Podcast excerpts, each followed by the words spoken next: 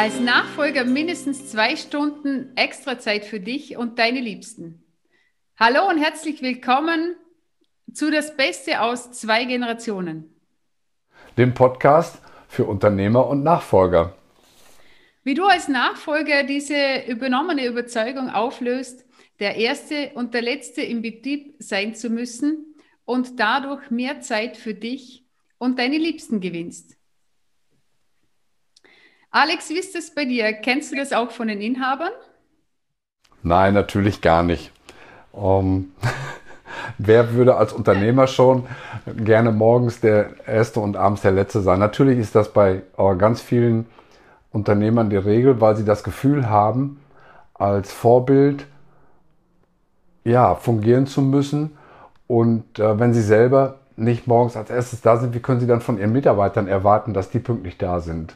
Und das ist ja oft schon von Kindesbeinen an gelernt, diese ähm, Vorbildfunktion ausüben zu müssen quasi und gar nicht ja, aushalten zu können, auch vielleicht mal morgens erst um neun oder zehn in Betrieb zu kommen, wenn das normale Geschäftsleben ähm, dann um, um acht oder neun Uhr oder um sieben Uhr morgens startet.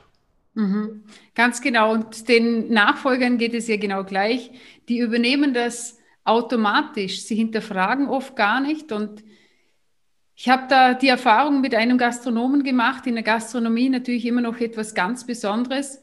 Sie sind die Ersten, die morgens das Gasthaus aussperren, dann das Gefühl haben den ganzen Tag, sie müssen präsent sein im Gasthaus bei den Gästen, denn wenn sie nicht präsent sind, dann schaut es so aus und es wirkt, als ob derjenige gar nicht arbeiten würde.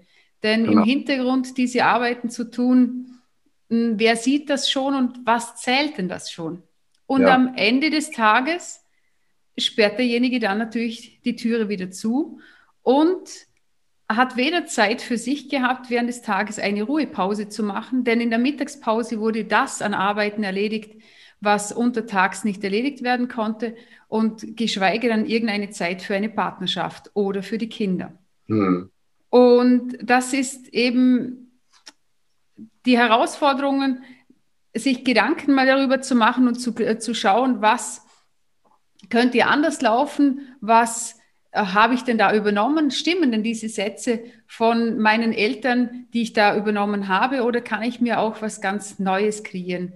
Und für diesen Nachfolger ist bei der Bewusstwerdung hat sich ein neuer Weg eröffnet, dass es gar nicht die Wahrheit ist, dass wenn er ähm, nicht jeden Tag bei den Gästen ist, die ganzen Öffnungszeiten, dass der Betrieb trotzdem weiterläuft und dass es sogar Mitarbeiter gibt, die extra Aufgaben übernehmen und auch Verantwortung übernehmen. Hm. Es ist so ein bisschen wie in jedem Unternehmen, wo ähm, der Unternehmer ja nicht nur die Aufgabe hat, im Unternehmen zu arbeiten, sondern auch am Unternehmen ich das hört sich ein bisschen abstrakt an oder am Business und das kann man eben nicht, wenn man Gäste bedient oder in der Küche äh, Mahlzeiten zubereitet, sich mal mit Buchhaltung auseinanderzusetzen, mit Marketing, äh, mit Planung, mit Steuern, äh, mit Finanzen. Das sind ja Dinge, die alle betrieblich erforderlich sind, aber nicht am Gast, um bei deinem Beispiel ähm, mit, dem, ähm, mit der Gastronomie zu bleiben und auch das Thema ja, persönliche Zeit, und das ist auch nicht nur Weiterbildung, die oft zu kurz kommt, sondern einfach auch vielleicht mal morgens eine Stunde schwimmen gehen zu können oder einen Spaziergang zu machen oder ähm, einmal in der Woche einen halben Tag auf dem Golfplatz. Das sind auch Dinge, die sind total wichtig, weil wenn man nicht diesen Abstand bekommt zum Unternehmen, ist man irgendwann in einer gedanklichen Schleife, wo es gar nichts anderes mehr gibt als den Betrieb und das führt fast zwangsweise zu Betriebsblindheit, das ist meine Erfahrung. Genau. Und das ist, wie hat die eine, äh, die kam eben auch aus der Gastronomie letztes Mal zu mir gesagt, ja, äh, und jetzt schauen wir, dass alles wieder rund läuft, damit ich in, in mein Hamsterrad einsteigen kann. Und dann habe ich gesagt, okay, ich würde eher schauen, dass du auf dein Rad einsteigen kannst, weil dein Hamsterrad wird sich nicht weiter bewegen, sondern du wirst dann immer am gleichen Platz dich weiter bewegen. Und das ist es auch, wenn wir uns nicht hinterfragen, wenn äh, wir automatisiert Dinge von den Eltern übernehmen und es uns nicht bewusst ist, wieso wir das Ganze machen. Ja, was ist aus deiner Sicht wichtig, um, um ja, aus diesem Hamsterrad rauszukommen? Ja, viele sind ja drin. Was ist wichtig, um rauszukommen? Genau, zuerst einmal zu prüfen, von wo kommt denn dieser Glaubenssatz? Haben die Eltern es schon vorgelebt? Wenn dieses mal bewusst geworden ist, dass es gar nicht deines ist, sondern etwas Übernommenes ist, dann hast du ihn mal schon um die Hälfte entkräftigt. Zu schauen, wieso kommst du dann als erstens rein? Gibt es, kann es sein, dass du der Einzige bist mit einem Schlüssel, der den Betrieb aufsperren kann? Es sind so ganz einfache Dinge. Also Alex, du lachst, nur ja. das sind ganz einfache Dinge. Thema. Er ist ja. hier der Chef. Ich habe den mhm. Ja. Äh, Gibt es vielleicht ein neues Zutrittssystem? Äh, es ganz leichte Dinge. Dann, ähm, was, äh, was ist denn Zeigst du deinem Vater auch wirklich Interesse, wenn du eine Stunde später kommst oder Nachmittag mal frei nimmst? Was möchtest du noch kontrollieren? Also das ist auch oft. Wir möchten natürlich alles kontrollieren. Wann kommt welcher Mitarbeiter? Wer ist dann engagiert und ist gleich als morgens pünktlich da? Wer bleibt mhm. am Abend noch eine Stunde länger? Mhm. Und natürlich, was ganz oft der Fall ist, es gibt noch einen patriarchischen Führungsstil. Und bei diesem patriarchischen Führungsstil ist es natürlich klar, dass nur der Chef das Sagen hat und die Mitarbeiter viel zu wenig Kompetenzen. Das bedeutet, dass sie viele Arbeiten gar nicht verrichten können. Mhm. Und oft nehmen wir uns einfach nur zu wichtig und denken, wir müssen das machen, weil wir ja die Wichtigsten sind. Das macht ein Vorbild und ein Chef. Ja, ich glaube, das, was du jetzt schilderst, oh, ist in der Gastro Branche sicherlich ein Extrem, wobei man das, glaube ich, branchenunabhängig in fast jedem Unternehmen findet und vor allen Dingen in kleineren Unternehmen, dass dort eben keine ähm, Strukturen definiert sind, wo es Rollen gibt, die in einem Organigramm oder auch Arbeiten, Aufgaben in einem Organigramm dargestellt sind und wo jeder Mitarbeiter weiß, das sind die Aufgaben, die Rollen, für die ich zuständig bin und das sind auch die Verantwortung und die Kompetenzen, die mit dieser Rolle in Verbindung stehen. Also zum Beispiel auch eine Bestellung auslesen, auslösen zu dürfen. Wenn ich jetzt eine Information brauche und ich will als äh, Mitarbeiter im, im Service oder in der Entwicklung 100 Euro ausgeben, muss ich dafür den Chef fragen, brauche ich die Unterschrift von dem, muss der sogar die Bestellung auslösen oder kann ich das selber machen?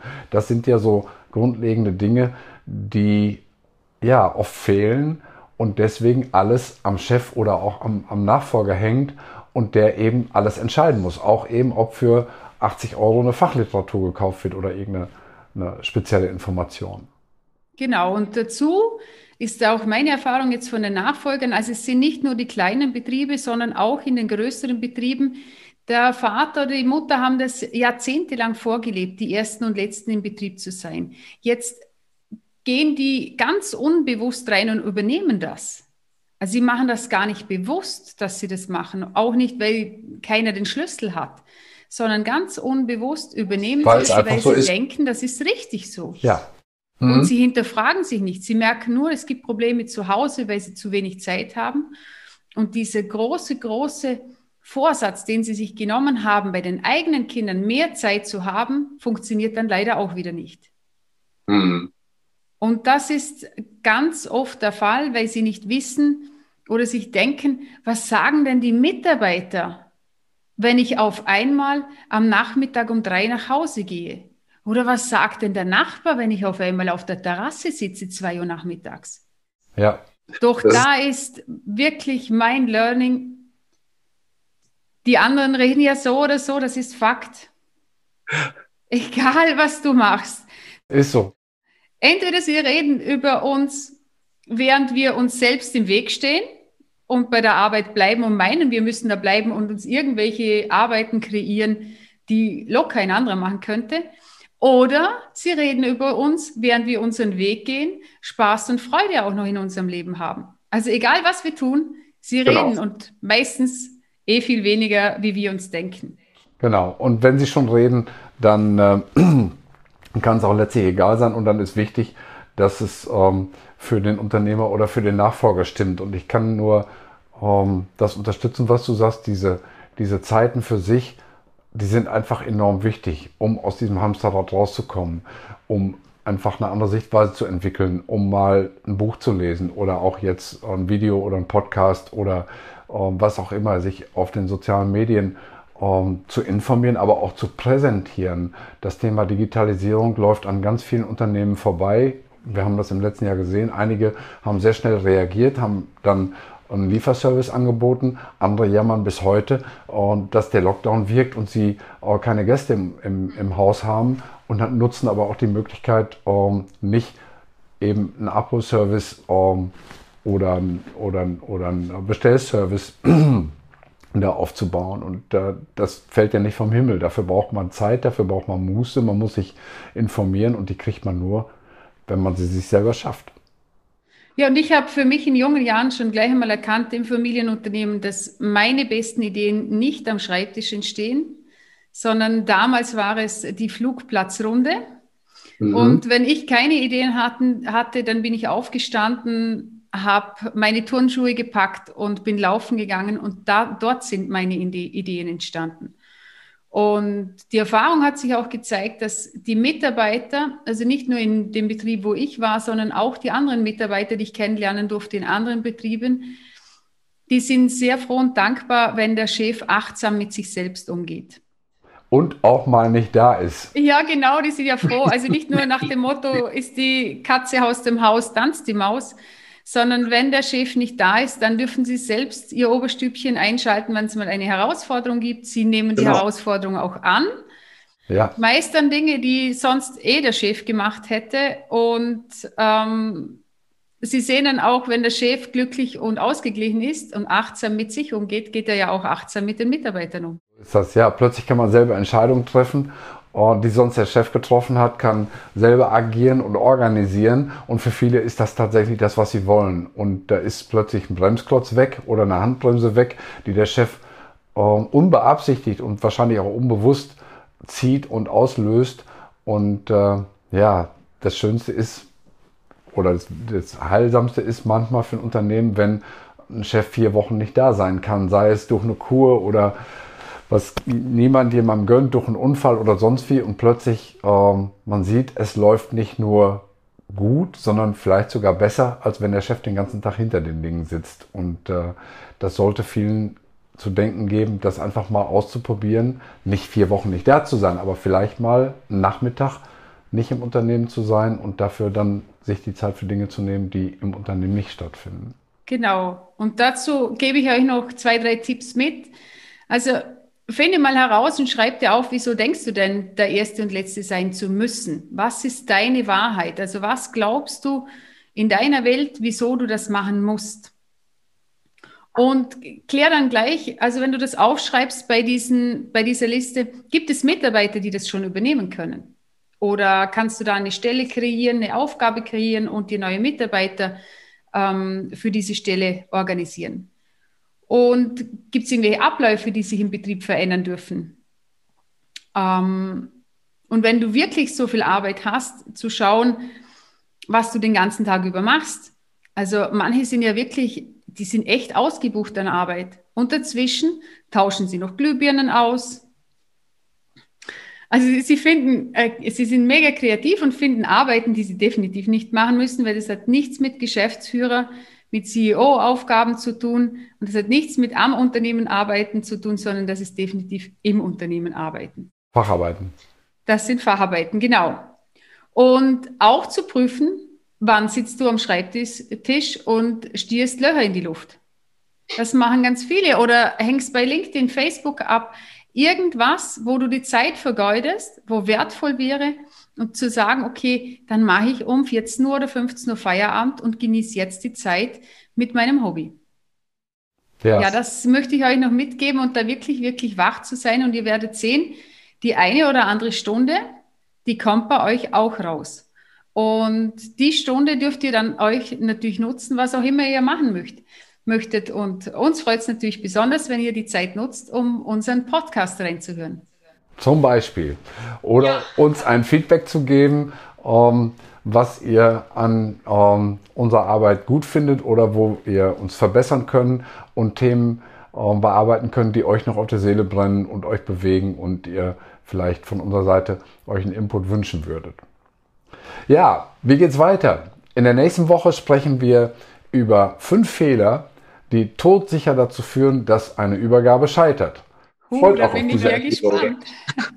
Alex, das ist echt ein spannendes Thema. Und wenn du mehr Zeit für dich gewinnen möchtest und mehr darüber erfahren möchtest, wie dir das mit Leichtigkeit gelingt, dann schreib Alex oder mir gerne eine Nachricht auf LinkedIn mit dem Stichwort Zeit.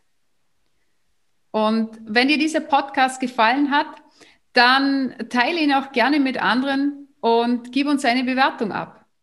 Oft ist es so, dass man den Link viel leichter als äh, E-Mail an jemand anders schicken kann, als eine Bewertung in dem Portal deines Vertrauens für diesen Podcast zu hinterlassen. Zumindest geht mir das so.